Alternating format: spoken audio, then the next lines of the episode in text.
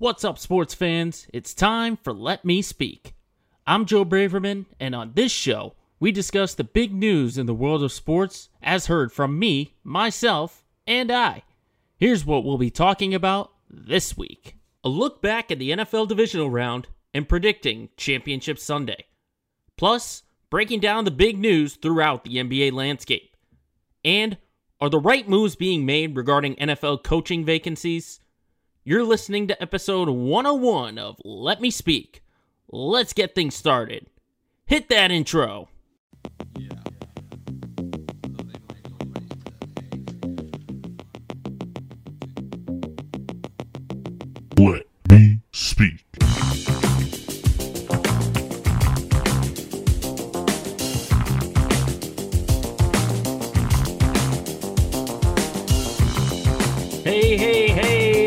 Everybody, coming at you here on Tuesday, January 23rd, 2024. We are now past the 100 episode mark and we're diving into 101, the 101st episode of the Let Me Speak podcast. Thank you, everyone, for tuning in wherever you are. Con-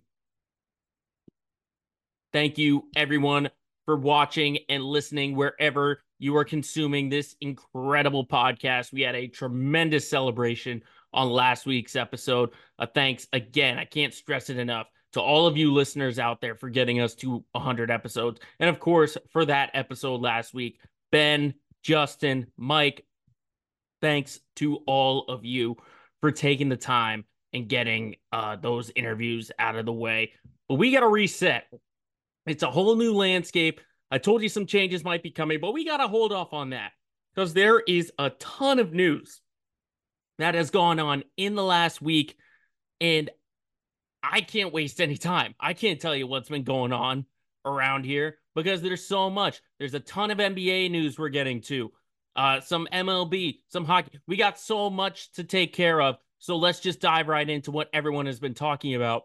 And that's the NFL playoffs. We now go from the divisional round to the conference championships. And we have our final four. But before we preview the AFC and the NFC championships, let's talk about what happened this past weekend in the divisional round with the la- the four games that we saw. And we'll just go obviously from when they were played. We'll start with the very first game with the Ravens easily taking care of the Texans 34 to 10 the final score. Now, this game concerned me because there was a lot of rust for Baltimore, I thought. It looked like it took a lot of time for Baltimore because you got to keep in mind that Ravens had a bye, and then they didn't play much of their starters in the final regular season game. And then remember before that, they had a blowout win over the Dolphins. So Lamar Jackson didn't even play in the fourth quarter. So if you're really doing the math, you could say it was about two and a half weeks, almost three weeks, that you could say that Baltimore's starters didn't play the game. And you could sort of see in that first half uh, pretty much up until the fourth quarter that there's still a little bit of rust there. I mean, it was 10 10 at halftime. Then Baltimore only had the 17 10 lead entering the fourth quarter, but eventually they found their rhythm. They got things going, and they were able to easily handle the Texans. Now, I've talked about the offense a lot for Baltimore, and their running attack is so good, even though I continue to stress that in order for them to take the next step, it's going to have to be with Lamar's arm, which I will get into when we get to our championship preview. But Lamar having two passing touchdowns, two rushing touchdowns, getting 100 yards on the ground on 11 carries. Keep in mind, he threw for 152 and only had six incompletions. I mean, that is the most electric offense that is out there still in the playoffs right now, without a doubt. Um, but it's defensively that I really kept an eye on. And my confidence in how good they really are. I mean, they just kind of flew under the radar the whole time because all the attention was centered around Lamar Jackson. I mean, everyone knew about the defense being good. They're always going to be good. This is a defense that was arguably the best of all time back in 2000. It's had names like Ray Lewis and Ed Reed. All of these names, they're always going to be associated with defense. It was the offense that everyone always has their questions around. So now that sort of those offensive questions are going away just a little bit, you start to focus more defensively, at least in my eyes. And my confidence in them being now an elite, elite defense, it's just growing more and more. I mean, the only score they allowed was on special teams, was a Steven Sims 67 yard punt return touchdown. Other than that, three points the entire game from that defense. Yards, 213 allowed. They held CJ Stroud to 175 passing. Keep in mind, this was a Houston team that averaged 342 a game during the regular season in yards. They only allowed 213, 38 of them from the ground. They made CJ Stroud look human. And I got to say, I picked the Ravens to go to the Super Bowl at the beginning of the playoffs. I'm feeling more and more confident that they will get there. But we got to talk about that game in a little bit. I will say just quickly for Houston, nothing to be ashamed of. They completely overachieved. No one expected them to win the division, to win a playoff game, and take a little bit to the limit the Ravens. So I think the future is nothing but bright for the Houston Texans. No doubt about that. And I could say the same thing for the game we're about to talk to next, and that was the Packers. Even though they lost to the 49ers, they were up in it until that very last minute. And then Jordan Love with a rare mistake, one of two picks. I mean, that was his first two picks since, God, I can't even remember how long, but he, Jordan Love has played that well. Green Bay is a team to be reckoned with. But 49ers just squeaking by, by a field goal, just squeaking by. Now, are they in the same territory as Baltimore shaking off a little rust? Sure, of course. Um, and I will say the opponent was a little bit tougher. Um, but I gotta say, this did not look like the same 49ers team. And I gotta say, a lot of it attributes to the fact that Deebo Samuel left with the shoulder injury. I mean, he was out in that first half, and you saw pretty much up until that point. The offense wasn't dynamic, it wasn't quite moving the ball as well as they did in the regular season uh, without him on the field. And you really noticed it in Brock Purdy a lot because there's no one who's going to be more scrutinized in this postseason than Brock Purdy. You look at all the quarterbacks who made the postseason, who were left in the postseason. They're all high draft picks. Um, you know, some of them moved around the team. But Brock Purdy is still Mr. Irrelevant. He's always going to have that tag. Um, so he just didn't look the same. He didn't look as accurate as we saw at the at the beginning of the year when he was in those MVP conversations. I mean, 23 of 39 is not very good. I mean, 252 was around his average and he did have a touchdown. Um, but it was just accuracy, I thought was the big issue for for Purdy in that one because he still has Christian McCaffrey. I mean, he had that go-ahead six-yard touchdown run with a minute seven left. You also had George Kittle with a big touchdown grab. You obviously have Aiyuk you have talent aplenty on both sides of the field. What does concern me defensively is how the Packers were able to move against uh, the 49ers defense, against Fred Warner, Nick Bosa, Chase Young, all those guys. Um, I mean, part of it is the Packers just have a really good offense. You know, that that's sort of where I'm trying to draw the line. Is was this more of a uh, a fumbling, I guess, from the Niners, or was it just Green Bay being a really good team? I'm leaning towards Green Bay being a good team um, because they also had two weeks off. Um, and really, if we're being honest, for San Fran hasn't played any meaningful games in quite uh, a bit of time. So I'm honestly not worrying too much about San Francisco. I'm raising an eyebrow at it, but I'm not going to ultimately say, oh, the Lions are now going to beat them and they're going to go to the Super Bowl because the 49ers are going to choke away everything. You know, I'm not going that route, but I'm just saying it was a different Niners team that I saw last Saturday than what I've seen in the regular season. And you hope that's just because a little of a little bit of rush, uh, rust. So we'll wait and see. But I mentioned the aforementioned Lions. Um, let's be honest. I think the world, the entire football world, anyone who watches the NFL was rooting for the Lions to beat the Buccaneers on Sunday and America got their wish. They are America's team. Detroit heading to the NFC Championship, one win away from the freaking Super Bowl. Keep that in mind. One win away from the Detroit Lions going to the Super Bowl.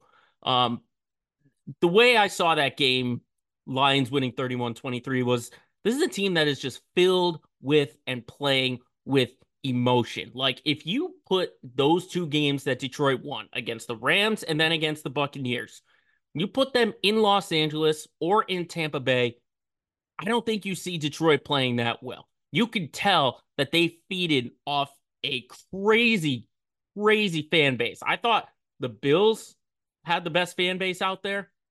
I got to say, the Lions might have just leapfrogged them from these last two games. So ultimately, I think the home field advantage was a true home field advantage because Detroit doesn't win if that game was not at Ford Field. And the Lions have just been showing what we've seen about them all year long. Offensively, they are so explosive, and you forget how many weapons they really have. I mentioned week after week the two headed running back monster in David Montgomery and Jahmyr Gibbs. But you've also got dependable targets for Jared Goff. You've got Amon St. Brown, eight for 77, Sam LaPorta, nine for 65, which, by the way, I'm not concerned anymore about that knee injury.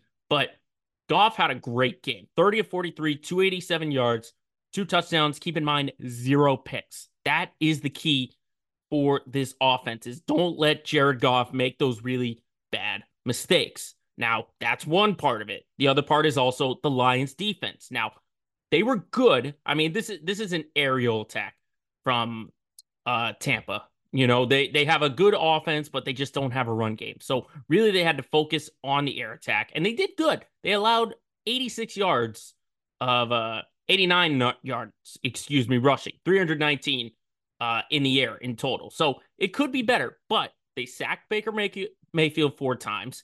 They picked him off twice, including the uh, the game sealer in that fourth quarter, which, by the way, Baker Mayfield's a gamer. The fact he's going from 4 million to maybe 30 million this year. I mean, what a year for for uh, Baker Mayfield and that Tampa team. But defensively, the Lions are they kind of remind me a little bit of the Bengals when they made their Super Bowl run. Was that they had their moments and they had some good plays and had some good players.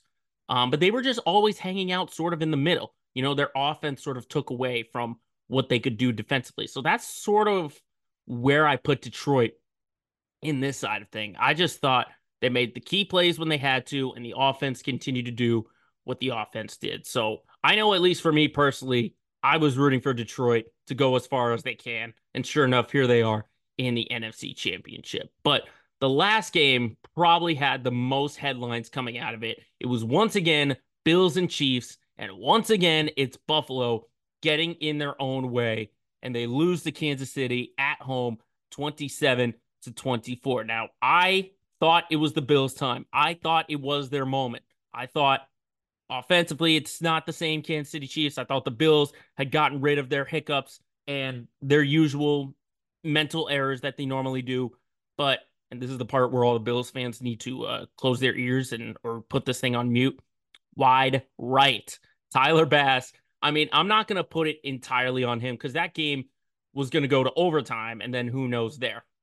We would have seen, you know, the new rules kind of there. But Tyler Bass, he misses the tire with 44 yards out, which, by the way, I got to say, I, I'm just speaking from someone who's watching the game and doesn't want to get overly critical of the kickers um, because, yes, they only have one job. But the wind conditions were talked about so much, and you saw right before the kick that it w- the flags on the uh, goalposts were flying a little bit to the right. So you think that Bass would want to arc it a little bit more to that left side so the wind can carry it. Now, I don't know the dimensions or anything like that if that could have changed anything, but I definitely would have been doing that um, if I were Tyler Bass. But it's not on Bass. It's not entirely on Bass. On a list, he's probably third or fourth, if I have to say.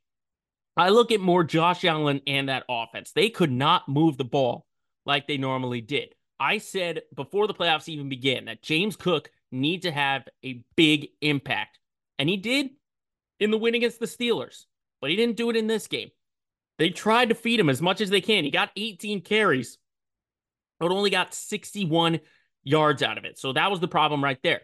And then Josh Allen just couldn't pass the ball the same way that he did. I mean, he had to take on the load like he normally does. I mean, final numbers right here. He was 26 of 39 for 186 yards, and he also led the team with 72 yards on the ground, 12 rushes, and two touchdowns. So the biggest thing the Bills needed to do was take the load off of Josh Allen, and they couldn't do it because Allen is a guy where you put the weight on him, he can't do it all. I mean, you look at Stefon Diggs, he's supposed to be this elite receiver. He had three catches for 21 yards. I mentioned James Cook's numbers.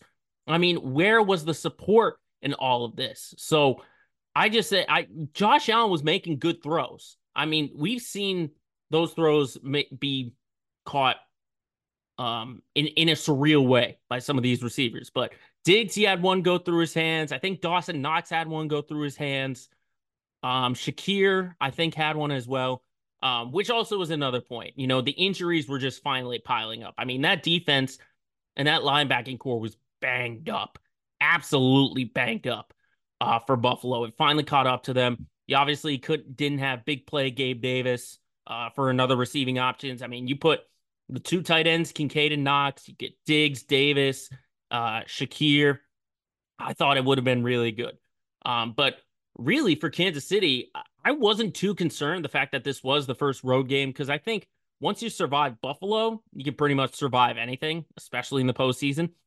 Um, but Mahomes was perfectly. I, it was the numbers that we've seen throughout the year. I'm not going to say this was the same Patrick Mahomes that we've seen from years in the past. No, it wasn't because he was 17 of 23 for 215 yards and he threw two TDs to his buddy Travis Kelce. So it was the accuracy I think that was really really important. That's what Mahomes did was he was smart. He was being a game manager. He was taking advantage of the field position that Buffalo was giving them. And sure enough, the Chiefs do what the Chiefs do and they go to the AFC Championship, which is where we now shift our focus as they once again have to go on the road. They will be in Baltimore. Uh, that will be the first game at three in the afternoon this Sunday. Now, initial thoughts um, it's unbelievable what the Chiefs have been able to do. They go to the title game for the sixth straight year. This is the first one that they'll be on the road. As I said, if they survive Buffalo and getting pelted with snowballs by fans, then they'll survive Baltimore. Baltimore is a great fan base, but they're nothing like Ball, uh, Buffalo. They're not wild and crazy with uh, some of their actions. Um, I think this has to be the Ravens' time to shine. I don't know if they're going to get any better opportunity than they are right now. The Chiefs, in my eyes, are, vulnerable um, because the Chiefs have never faced an offense like the Baltimore offense. I mean, yes, they faced them in past years, but this Baltimore offense is something they have never seen before. Absolutely not, because they are levels, Baltimore is offensively above anything that they have faced before. You've got the speed in the slot of Zay Flowers. You've got matchup nightmares with um, Isaiah Likely and possibly Mark Andrews, who might be returning to make it a two tight end format. You've just got weapons aplenty. Obviously, Lamar Jackson will do stuff with his speed and his running ability. So I'm not sure defensively that guys like Trent McDuffie, L'Jarius Sneed, everyone on that Kansas City uh, secondary can keep up. And honestly, there was nothing that Kansas City did this past week that made me believe that their offense is back on track. As I said, they took advantage of good field position not only from uh, some turnovers, but the Bills had an injured punter. So they weren't booming kicks that we've normally seen. Um, the big key for me in this game between Kansas City and Baltimore is the pass rush. I think whoever unsettles their quarterback, the other quarterback the most, um, is going to be crucial. And I look at it sp- specifically for the Chiefs. I think Chris Jones and company need to contain Lamar Jackson and be able to make him win the game with his arm because we have seen teams do that in the past. And sure enough, uh, Lamar, at least for this regular season, uh, has been able to go against that narrative. But you go with what what brought you to the dance, and what brings defenses to the dance is holding Lamar Jackson tight, not letting him get away, not letting him run free. So I think the pass rush has to contain Lamar in that pocket and don't let him break away because when it gets to that improvisation, he needs to go run and take off, anything like that, make some plays with his legs. There's very few that are as good as Lamar Jackson. I think on the other side for Baltimore's defense, I think the secondary is going to be absolutely huge because we've seen um, the connection, I think, between Patrick Mahomes and his receivers are definitely off. You know, we've seen Travis Kelce make some drops. Rashee Rice has come on a little bit late, but other than that, there's somewhat of a lack of trust. So I think the secondary is really going to be um, it's going to be the big focus. I think Kyle Ham- Hamilton at the safety spot. I'm thinking Marlon Humphrey. He's probably going to be on um, Rashee Rice a lot. So I think the big key is in that Ravens secondary. And obviously, they got to stop the run too. They got to make this Kansas City offense one dimensional because we saw what happened when Isaiah Pacheco was getting going. He added another layer where Mahomes can be a little bit more accurate and make those plays through the air. So I think stopping the run and the secondary are big for Baltimore. If I had to make a pick here on a Tuesday before a game on a Sunday, I would probably lean a little bit towards Baltimore. I think the Ravens, this is their time, this is their moment. I think the Chiefs, they can make a play or two, but in terms of what they used to be in the past, I don't see Baltimore making the same mistakes that Buffalo did to give Kansas City that opportunity. So I think the Ravens are heading to the Super Bowl. On the other side, though, for the NFC, I think this is the best matchup that could have been predicted once these playoffs began, at least on the NFC side. Obviously, the top seed uh, and the third seed, 49ers Lions. I thought this should have been one and two regardless. Honestly, they're kind of the same. The the more that I, I read into their numbers and look at them, their big keys are the same. I think it's quarterback and defense. So the quarterback to start, I think Brock Purdy and Jared Goff are in the same category of they can be great when they limit their mistakes. So we've seen that when Jared Goff has multiple interceptions, then the Lions offense is doomed. Same thing with Brock Purdy. If he's not able to get those weapons involved and move the ball down the field, San Francisco is in a little bit of trouble if that does not happen. I think really the the the strategy for the Lions should be to try and rattle the pocket of Brock Purdy, make him a little bit uh, nervous. That's why I look at a key guy like Aidan Hutchinson. He's been great on the defensive line these uh, first two games. I think he needs to get at least two sacks to try uh, and give the Lions a shot at this. Because I think Brock Purdy, he's much different, obviously, from Lamar. You want to let him escape the pocket. With Lamar, you want to keep him in the pocket. This pass rush really needs to get Purdy moving, take away some of his best options. Um, that's really what I see with um, Detroit. San Francisco, on the other hand, I say go with what brought you to the dance. You have these weapons for a reason. Hopefully, you can ha- have a healthy Deebo Samuel to get involved because then that really opens up your offense. And I think as long as Purdy has some time to throw, and as long as the defense can get to Jared Goff uh, in the pass rush, then I think San Francisco can win. I think this is going to be a high scoring affair, but I'm ultimately leaning towards the 49ers. I think the Lions are still a little bit young. I know Jared Goff has been to a Super Bowl, but this is a young, spry Lions team that you know, they can say that they know the big stage, anything like that. But let's be honest. Most of this roster has no idea what it's like to go on the road in a pressure packed situation to get a must win game.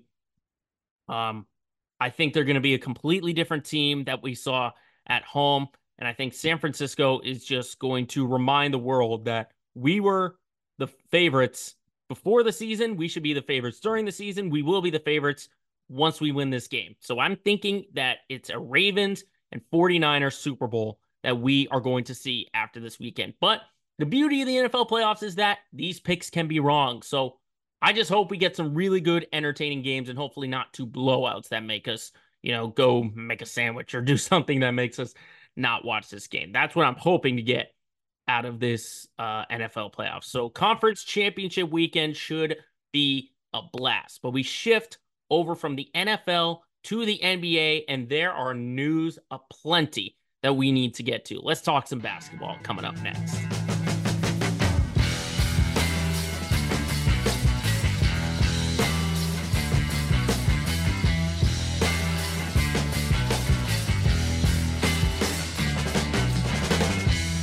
It has only been a week, and there is a ton of news going around in the NBA, including today. Today has been just a giant news dump when it comes to uh, some NBA news. So let's just dive into the big news. I probably w- wish we should have had this when uh, Justin Turpin was on the show last week. But right before we started recording, we got news from Woj. He dropped another Woj bomb, and the Milwaukee Bucks have decided to fire Adrian Griffin as head coach. Keep in mind, the Bucks were 30 and 13.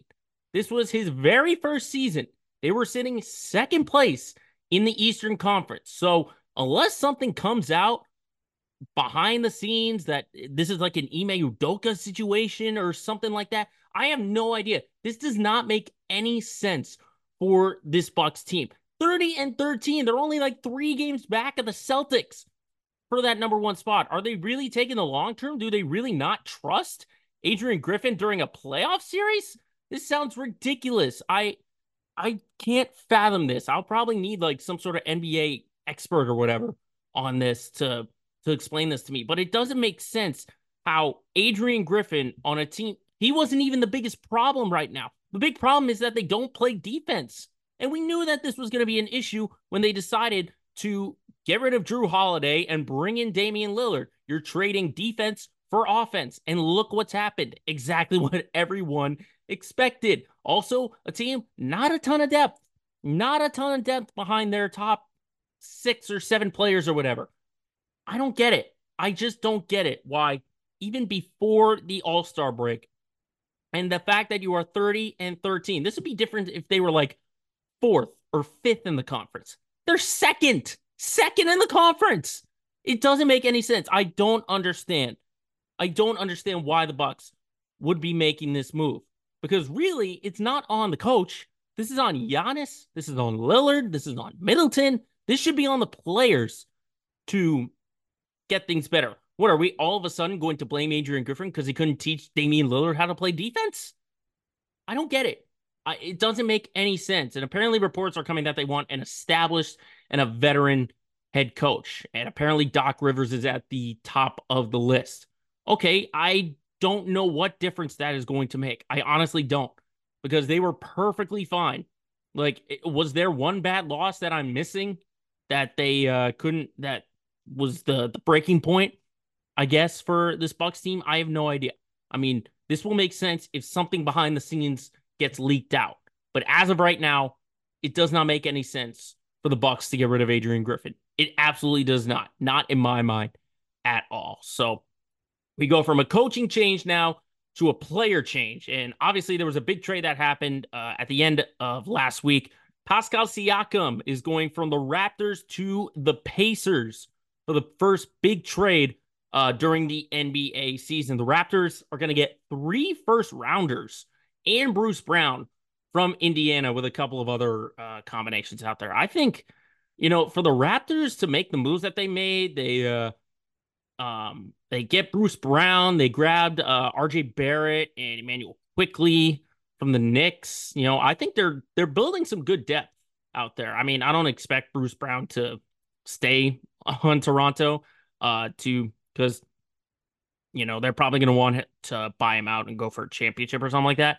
Um, I don't, I don't really know about that, but I think Toronto's building some really good depth. But uh, for Indiana, this is obviously the big news because I like the combination of him and Tyrese Halliburton. Um, I really do because I think Siakam is more of a complementary star player rather than the guy to lead a team. And I think Tyrese Halliburton has shown that he has the capabilities to do it. So if you have him leading the way, if you have Siakam behind him, I really like the combination, especially with the depth that Indiana has built for Rick Carlisle's squad. The only issue, though, is that Siakam and Halliburton have barely played together. I mean, you got Halliburton dealing with a hamstring injury, and they just said he's going to be out for another three games. And meanwhile, you got Siakam as the lead guy.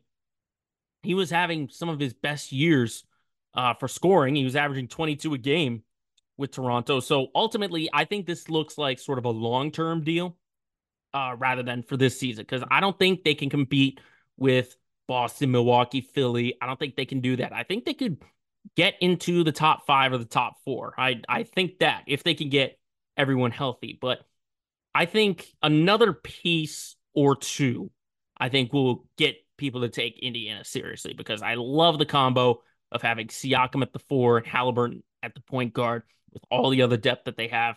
Um, I think this is going to be a good squad. I really do. Um, but that was a trade last week. How about a trade from today? The Miami Heat are making a move and they're grabbing Terry Rozier. They trade with the Hornets. They give up Kyle Lowry and an unprotected 2027 first round pick. Now, I probably need a draft expert to explain to me how a 2027 unprotected pick has just become more and more valuable how these unprotected picks in two or three years has all of a sudden become so valuable. But Charlotte wasn't going anywhere without a doubt. And Terry Rozier was just stuck there since he signed away um, back in 19 uh, from Boston. It was a sign and trade. Him and Kemba Walker, you know, he needed to get out of there. And Miami obviously needed more offense. I mean, that was the issue entering the year. They struck out on Damian Lillard, they struck out on Jrue Holiday, and statistically, they are the fifth worst offense in the NBA in terms of points per game. This is along with teams like Portland and Memphis other really, really bad offenses. So I think Rozier will bring another good complementary piece. And he's having a great year. I mean, this is his career best year. He's averaging a career high in points per game, field goal percentage, and assists. So I think this helps out offensively a lot because that's, to me, that's like a 10 point increase. I think Kyle Lowry's just getting uh, older. I, I don't think he's becoming that same factor that uh, he used to be. And we even knew during the postseason that Miami can't sustain long term with Kyle Lowry uh, as their point guard. So you put Rozier and Tyler Herro in that backcourt. Obviously, you have a healthy Jimmy Butler. Uh, Bam Adebayo is one of the top centers out there. I think they need a little bit more uh, size down low. I think they need a backup for Adebayo, and then I think they'll be a complete team. So similar to what I see with uh, Indiana, I see the same move with Miami. They can get into that top five or whatever. I think they're sitting sixth right now, but as of right now, I still don't see him touching Boston or Milwaukee or Philly right now. But that could change this Thursday when the Heat and the Celtics play. So, you know, that's a, a wait and see sort of thing. So, uh, now we got to go to last night because last night was a um, crazy night in terms of scoring. And there were two giant scoring outputs that got two completely different results. Let's first talk about Joel Embiid hitting 70 points against the San Antonio Spurs. They were luckily able to get the win, were the Sixers, but that's a new Philly record 70 points in the game. You know what the previous record was? It was 68. You know who it was by? Wilt Chamberlain. You know when that was? 1967. If you do something like that, you should get a ton of recognition and a ton of praise for that. I mean, let's just also sprinkle in the fact that he had 18 rebounds and five assists in that win against San Antonio. I mean, Joel Embiid is sending a message. I feel like I feel like he's trying to get the point across that he is trying to be the most dominant player in the NBA. Maybe not the best, but trying to be the most dominant. And honestly, right now with him and Nikola Jokic, I have a hard time figuring out, you know, who would be my MVP favorite right now because I think Embiid is on a great path. I think Jokic is obviously on a great path, but if Embiid is putting up numbers like this, I mean, they're still winning. And yes, it was a 10 point win. Um, you know, it might be a tag concerning that Embiid had to put 70 in for a 10 point win, but games like this have happened in the past. Um, so I think Philly is uh, not just Embiid trying to send the message that, you know, he's this top team, but I think, uh, let's just face it, Embiid's got an ego. And I, I don't like that. I don't like that ego. I don't like it at all. But it's an ego nonetheless. And he is trying to prove to everyone else that I am this good. I am this good of a player. So I think the 70 is big, have a big record. I think he's well on his way, possibly to a Hall of Fame career. Um, but we already know what's going to happen when they get to the postseason. What's going to happen there? You know, that's all it is that we're looking at with Embiid and the Sixers. Is whatever they do in the regular season is nice let's talk about them in the postseason and what they do there. Because what we've seen is that even in an MVP year, Embiid has crumbled. So let's hold off on declaring that Philly is back and they're up there with the best until we get to the postseason. Let's just hold off on that. Now, on the other side of the spectrum, though, was another big scoring output, but with a different result. This one came from Karl-Anthony Towns. He had a new franchise record for the Timberwolves 62 points, 62 from the Big Cat. But Minnesota lost to Charlotte. I mean, that's an embarrassing loss. And now keep in mind, 44 of the 62 points were in the first half. So if you're doing that math, that means he only had 18 in the second half. And honestly, I'm not really focusing on Towns. I'm looking at what Chris Finch, the head coach, did. He ripped Minnesota after the game. I mean, he used things like immature basketball and an absolute disgusting performance on defense. Now, someone might be looking there and saying, How would you make those comments after one of your players scored 62 instead of franchise record? Here's why because Chris Finch is setting standards, he's setting expectations because Minnesota is still in the top spot in the Western Conference. Granted, it's only a half game, but they're still on top of the Thunder, of the Nuggets, of the Clippers, of the Suns, of the Lakers, all these other teams that some might have predicted to finish ahead of them. Now they're in that top spot. And what Finch is doing is he's keeping the standards going. So he doesn't want to discount this game as a meaningless loss, even though one of their players scored 62. He's not going to do that. He's sending a message to his team that I don't care if you guys break 100 points scoring. I don't care if you score 150. If we don't win, that's going to be an issue. So I like this approach from Chris Finch. He's literally taking the no days off kind of thing and no easy games or whatever. He's not taking any game for uh, granted. He expects and has an expectation to win every single game. And I like that he's doing this by completely ripping into the team in this loss, even though one of their players scored a franchise record. So I'm a big fan. I just became a bigger fan, and I actually found out who Chris Finch was after these comments. So props to you, Chris Finch, for laying down the law in a historic night that ended in a loss. So that's a lot of NBA, and it's only been a week. I mean, I can only imagine that things are just going to get crazier and crazier the more the season goes along and we get into the playoffs. But it's not just football and basketball that's going on in the wide world of sports. There's so much more we got to touch on, and we're going to do it up next with our segment, Quick Hits.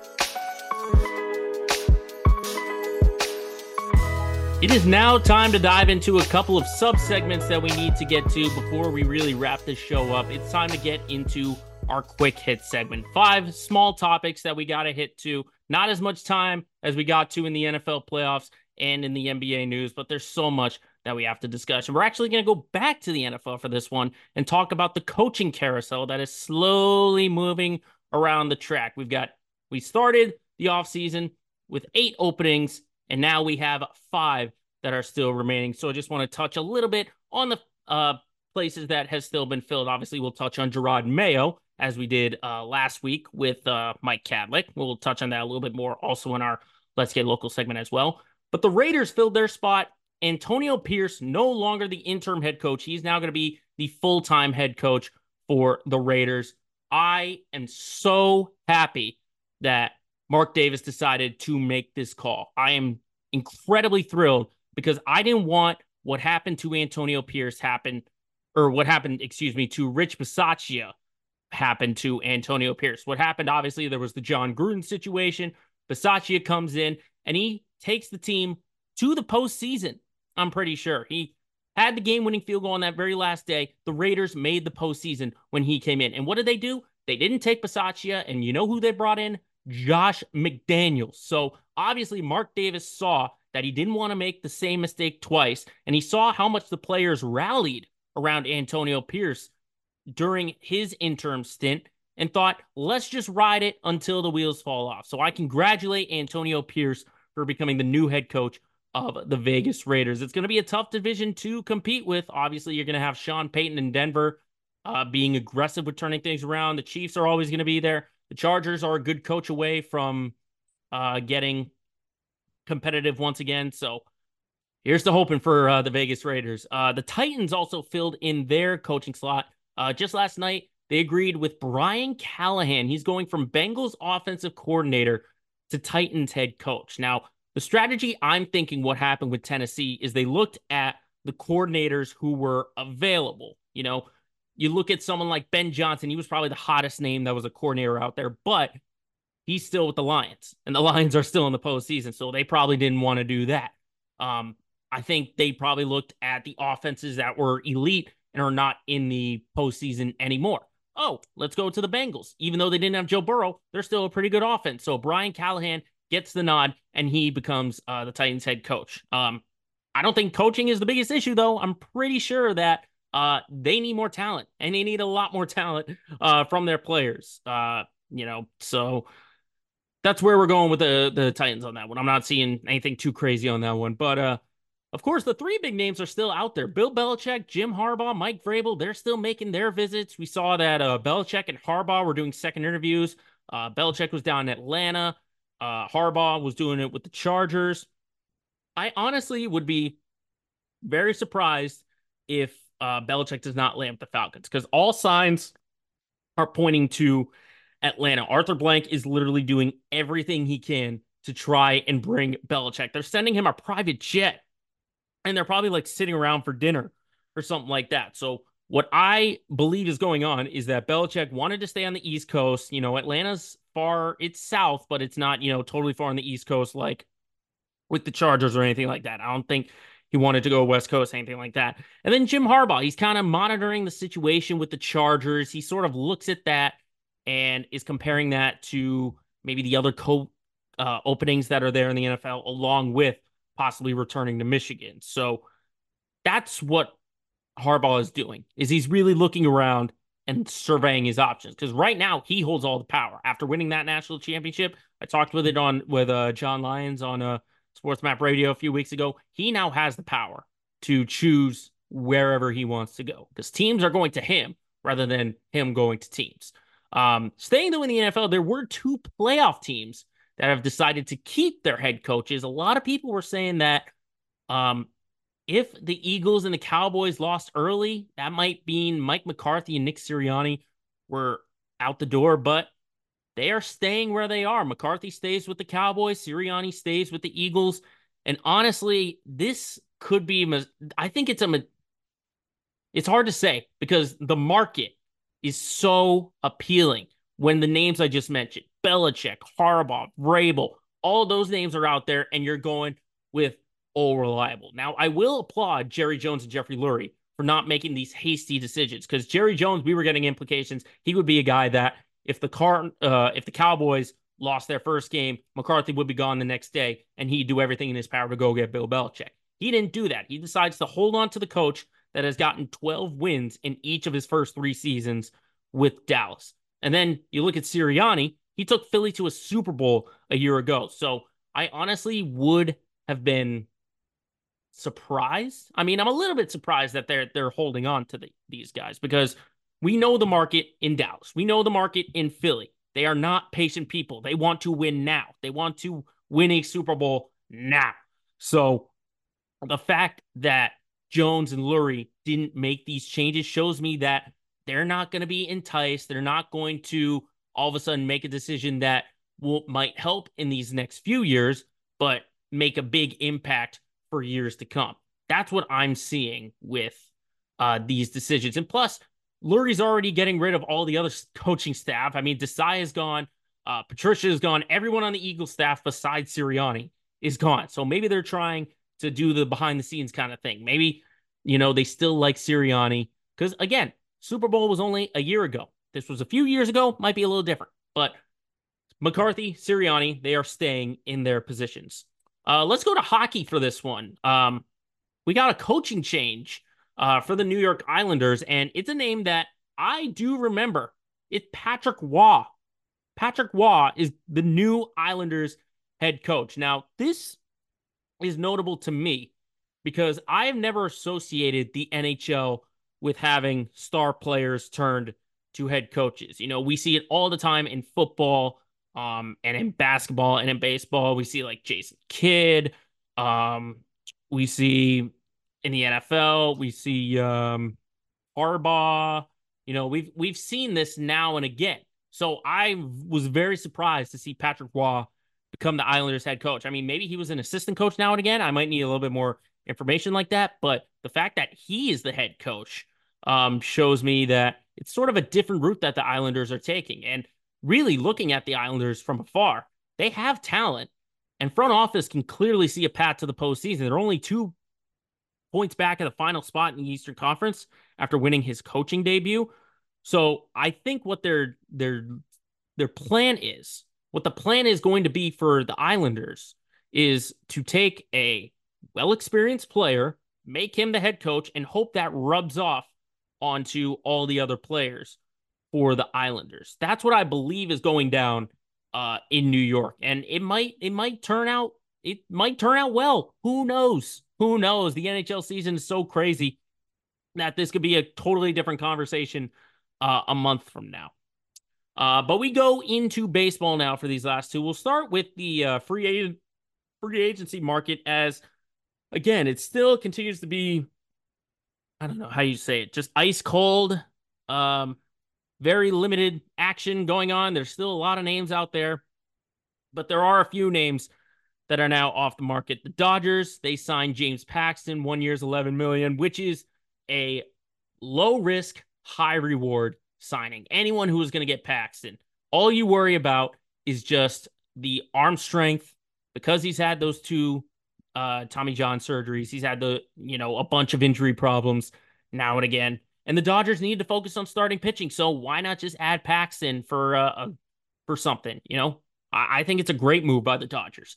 The Pirates go ahead and find a closer in uh, Aroldis Chapman um, after winning a, a, title after a trade with uh, the Rangers. Because you got to keep in mind, Chapman signed with the Royals, gets traded to Texas, and now he signs with the Pirates. Honestly, I think Chapman's time is up. Like he's literally only signing because the Pirates are the only one that are giving him the contract. He's probably looking at championships. Uh, but if he's not getting any offers from Houston, the Dodgers, the Braves, anyone like that, then just take whatever you can get and hopefully you can get traded to a contender by showing how well you are as a closer uh, for Pittsburgh. But and again, I don't know if the Pirates are winning anything. I don't know if the Pirates are going to be winning anything anytime soon for uh, uh, Chapman's opportunity to be a closer. Um, but staying in the bullpen, though, the Astros make a big move. They signed Josh Hader to their bullpen. I thought this is a great move from the Astros to bolster their bullpen obviously the starting pitching was something to really monitor and watch for. I thought that was the issue with them last season. Um, but shoring up the bullpen, I mean, teams are going to win with a really good postseason. They're going to go on a postseason run because they have good pitching after their starters go out. And we know how starting rotations are in today's MLB. Guys don't even make it past four or five innings. So you have Hader along with a bunch of other talent in that bullpen.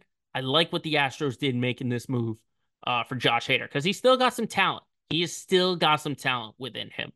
Um, but lastly, I want to touch on the MLB Hall of Fame class is going to be announced tonight. Um, we are recording on a Tuesday, but at 6 p.m. after we have finished recording, the Hall of Fame will be announced. And I'll just make some quick notes like this Adrian Beltre, Joe Mauer definitely should get it. No question about that. The questions become Todd Helton, Billy Wagner, and Andruw Jones. I think Andruw Jones very much deserves to get in. He's got to get in at some point. I would take this ballot rather than ballots later on.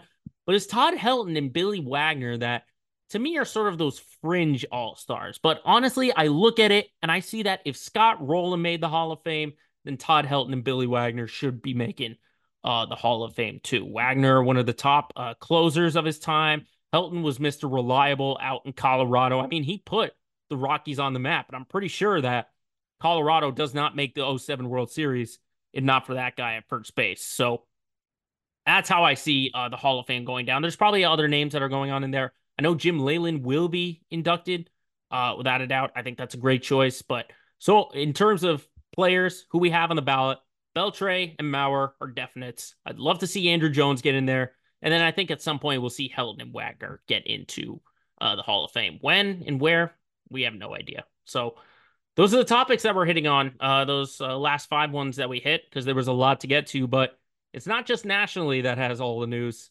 It's right here in Boston with all these Boston teams. They are making waves as well. Let's get into all of those with our Let's Get Local segment, which is up next.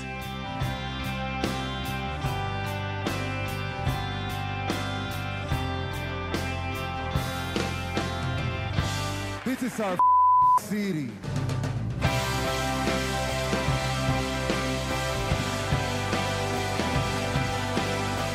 Now, for all you Boston fans out there, let's get into all of our teams with our Let's Get Local segment of the week. Now, we didn't get to touch really on a lot because we talked Celtics with Justin Turpin. We talked uh, Bill Belichick and Patriots with Mike Kadlick. So there's a lot we need to hit on. And I want to, I didn't really get uh, my opinions out there at least uh, on Jerod Mayo. So I want to say I think it's a great hire.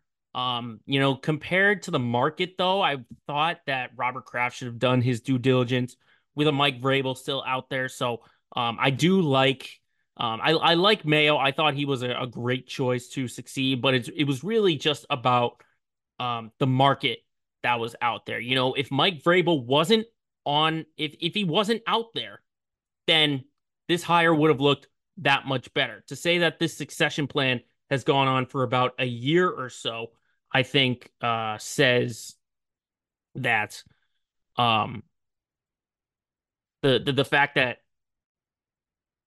I'm just trying to I'm trying to find the uh the, the right thing to say is that with with Mayo, the fact that this was a year away, like this this was the plan from January 2023 to now. You know, it's just the timeline got moved up another year or two earlier then it wouldn't look as bad if Mike Vrabel was not out there. So that's how I am with Jerod Mayo. And I think he's saying the right things. You know, we heard him on the Greg Hill show. He said the team is going to get talent and they're going to, quote, be ready to burn some cash, which means they have the cap room, they've got the draft picks. So um, I hope, and they better make a ton of additions. They they need to make a lot of addition. So I hope they do spend that cash and I hope it's on some valuable, valuable players. Same thing with that third pick. I hope they do not waste it on a quarterback. It's better to take the swing and miss than to not swing at all at third strikes, which I did quite a bit. I was a I was a third strike looker with uh without a doubt. Um, but this off season is going to be huge, and I'm sure we'll get into more of the Patriots as the the offseason goes along, but they need to hit a home run this offseason. They need to hit on their players, they need to hit on their coaches. I mean, we're hearing DeMarcus Covington is leading the way for DC. Nick Caley's getting an interview for offensive coordinator. I would just love a little bit of outside the circle kind of things. I would really, really, I think that's the, that is the way to go. They're not going to do it, but that is the way to go. That they need to get outside of the circle for some of these. I, I really think they do without a doubt. Um, so that's that's where we are on the Patriots. I'm sure we'll hit a lot, as I said, on the Patriots as the offseason goes along. But overall impressions of Mayo so far, so good. But actions do speak louder than words, which is what the Red Sox front office found out about this past weekend because they did nothing to make fans feel better at winter weekend. First off, the fact that they decide to go from a town hall where fans uh, get to re- voice their opinions and ask questions, and then to go to this talk show with Jonathan Papelbon. I love Pap, don't get me wrong, but to go from fan participation to just having fans sit there and listen, terrible decision. Terrible decisions. And at least I will give front office credit. Everyone but John Henry, who is the one person I don't give credit to, at least face the music. Let's put it at it like this. Let's say that it was let's say you're in a class and your class gets detention, but it's only because of one person. And then what if at that detention, that one player person does not show up? That's John Henry. So everyone is taking it on the chin. Breslow, Werner, Kennedy, they're all taking it on the chin, except the one guy who has caused all this, and that is John Henry. So he's taken his lumps and he didn't want to face it anymore which is you just have to sort of take your medicine, which is what John Henry has decided not to do, which kind of ir- which is why fans are irritated. And you even look at Sam Kennedy's comments when he uh, joined us on uh, WEEI on the weekend show. I mean, Curtis basically asked up front without saying it to him directly about the ownership's commitment. And you saw the fiery response from Sam Kennedy. He said, I have this quoted. If you think for one second that we aren't passionate, committed, dedicated to the Boston Red Sox, you're wrong, you're a liar, and I'll correct you on it because it's total BS. Well, thank you. At least there's some kind of passion there. At least he gets fired up about this. But like I just said with the Patriots, actions are speaking louder than words. Okay? So his actions, I mean, not saying Kennedy has done this all on his own, but their actions has shown you that they aren't committed, that they aren't passionate or dedicated to the Boston Red Sox. Um, how about the other words that he said even before then? He said the payroll will probably be less than the season. Does anyone in the front office understand the definition of insanity is doing the same thing over and over and looking for a different outcome? Because it didn't work at the trade deadline last year, and they're going to decide to double down and make it worse?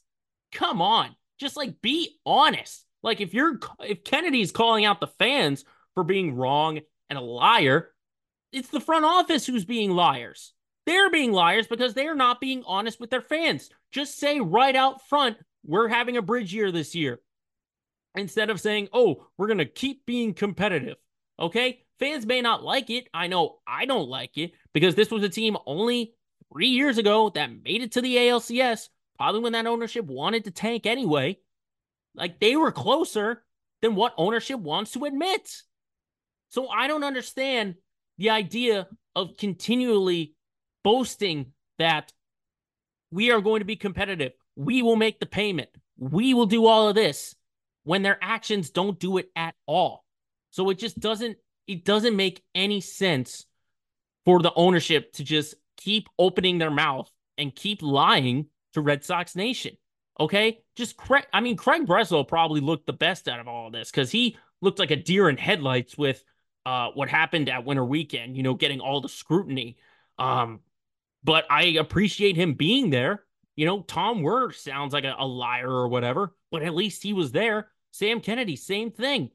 How about John Henry? Okay, all of everyone in the front front office has their flaws, and they all have different flaws and are attacked for a bunch of different reasons. And they all come together and they decide to spew out just a bunch of garbage, absolute garbage for Red Sox fans to take.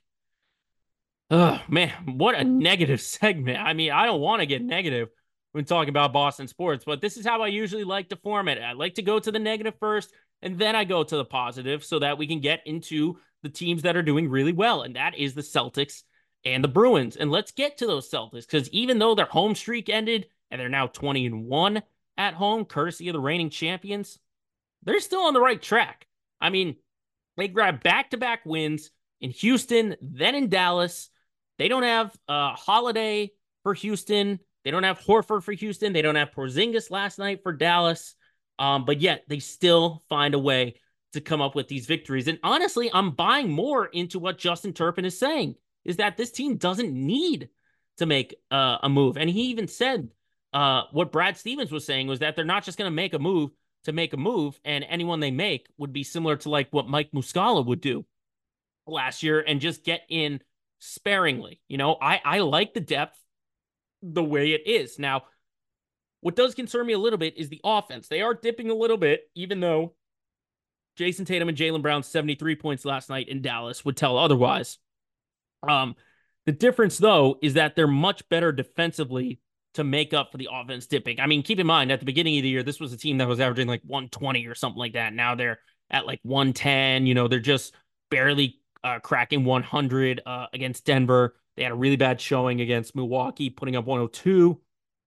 Um, but defensively, they are so much better than they were a year ago. You have Holiday to help that out. Derrick White obviously continues to do his things. Porzingis is much better of a defender than I thought. I thought he was going to be a good rim protector. I didn't think he was just going to be good defensively all around. Um, and then the pesky third quarters, man, they just keep burning them. I mean, take away last night's win in Dallas.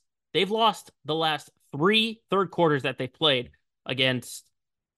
Um, I'm trying to trying to remember who that against the Spurs, against the Nuggets, and then against the Rockets. So those three games, they've lost the third quarters and they've won two of them, but those games should not have been that close. So I ultimately look at the offense and specifically the third quarter and clutch time, how they improve on that. Because defensively, I think I see no issues at all. I mean, I'm not worried about Nikola Jokic uh, getting a near triple double because no one can guard that guy. Absolutely no one, not even Porzingis. Um, so I just I see defensively like they're totally fine, but it's just that third quarter and in clutch time that offense has to be much better than they are. But I wanted to spend a little bit more time on the Bruins because I haven't really dug deep on them uh, for quite a bit of time. Um, they did have a skid, uh, a little bit of a three straight overtime shootout loss uh, streak that they were going on. Well, now that's long gone, long gone. They have won five straight games. They're outscoring their teams 25 to 10 uh, during this span, including the 9 4 win at home against the Canadiens. And I think three players, you have to look at three players that are that were really the big factor in this team getting this streak going. I think the first is Charlie Coyle. Coyle has played great in these last five wins. He's got he's on a five game point streak. He's got two points in each of the last three games. He's got a total of eight in these last five. And he has taken the center role and has just run with it. He's done a tremendous job with the increased role that he's had. Second one, David Pastrnak. Obviously, this guy is a scoring machine. He's got 30 goals once again. He's got 10 points in his last five games. That's five goals, five assists, including the hat trick Thursday against Colorado. So Pasta is showing his scoring ability because he is, you know, regardless of who is on the team, he's the number one scoring option. And he always seems to disappear in uh games that it matters the most. So you hope that he can do this when it gets to postseason time. But the streak that he is on right now with these 10 points in the last five, you hope that it translates to the postseason. Right now, let's enjoy it because they were really faltering at all. But I think the the the player that I really want to focus on is Jeremy Swayman because he has taken this Ullmark, Linus Ullmark injury. He's taken the starting job and has absolutely put on a clinic. His last five starts, he's 4 0 and 1. He's got a one six old goals against average. He's made 124 saves in these starts. Okay. Swayman has been unreal. He's an obviously an all-star. He should be. He's fourth overall in goals against average. He's fifth in the league in save percentage. And honestly, I'm ready to declare him the number one goaltender because I think Jim Montgomery has finally figured out that you need to ride one goaltender and ride him out, give him all that confidence. That's what I believe Jim Montgomery is going through. While Linus Ullmark had a great year last year, it benefits to have great uh, tenders along with Ullmark like Jeremy Swayman. So Swayman has taken this starting role, and I think he is going to be the starter for the rest of the year. And when it comes playoff time, he is going to be that first option. Now, again, when we get to the postseason, you don't want Jim Montgomery to be so quick with the trigger and get Swayman out of there if he's having a bad game. You got to let him ride it out. And maybe he can do that during the regular season. You know, if Swayman's having a bad game, if he's letting up four or five and it's not even the second period, ride him out. Just ride him out. I don't know. I just, that, that's what I think is going on with Swayman. Swayman has taken the starting job by the horns, and he's now the Bruins' go to keeper. And I think that's not going to change.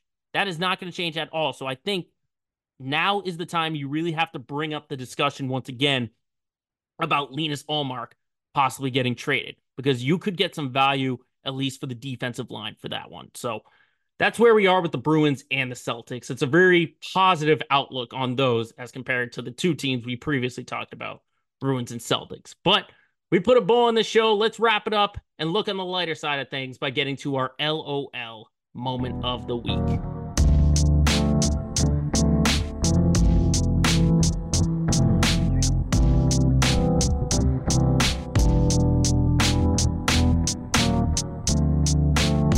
Going to end the show like we always do and look at our LOL moment of the week. And I don't need to tease it, I don't need to preface it. I think this one's pretty obvious. Jason Kelce, for his actions, his just fun nature while supporting his brother Travis during the Bills Chiefs uh, playoff game this past Sunday. I mean, it didn't take him that long. Well, first, let's just start with the fact that he's drinking at Bill's tailgates. Like they're they're looking at Jason Kelce, even though he's apparently on the posing side of the Chiefs. Because we know when Bills Mafia gets into this role, they don't want anything to do with whoever it is they're playing. It could be anyone, but they see Kelce, even though he's supporting his brother who's on the Chiefs, they decide to bring him in. He does a little drinking at their tailgate and he's just having a good time. Then it doesn't even get to halftime and he's already taken his shirt off. You'll see in this photo at the press box, you'll see him just getting all fired up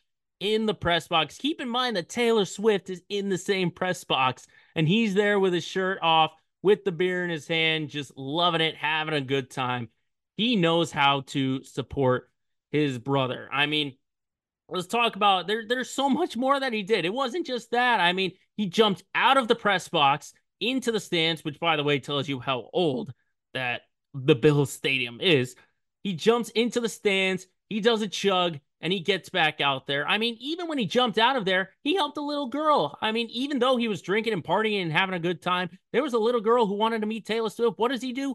He raises her up on uh, his shoulders. They give a little wave to each other, and everyone's happy. I mean, how do you not fall in love with Jason Kelce? I think he's going to be just fine in retirement, which, by the way, he has not committed to. I think if I was doing that, then I would be in retirement as well. I think the bigger question now becomes, you know, I'm to start to feel like ET now and again.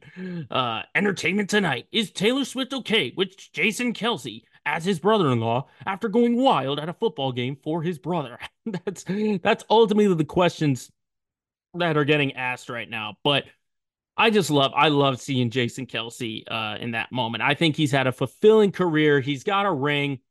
Um, he's his notoriety picked up after making the Super Bowl against his brother last year.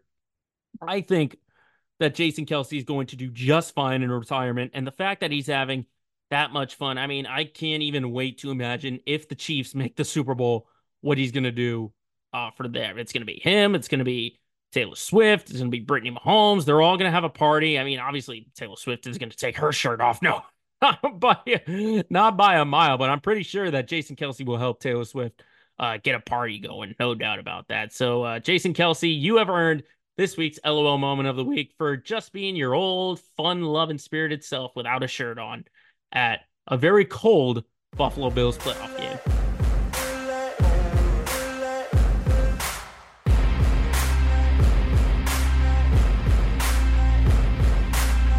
And with that, episode 101 is done of Let Me Speak. Thank you everyone for tuning in. If you're watching us on YouTube, listening to us on Spotify, Apple, wherever you get this podcast, make sure you are following me on all social media platforms. On X, I am Joe Braverman PvP. Just search my name on Instagram and Facebook, and just search for the podcast as well on those same platforms. Just search Let Me Speak Podcast. Once again, we thank you all for listening, and we will see you next time for episode 102 of Let Me Speak. Later.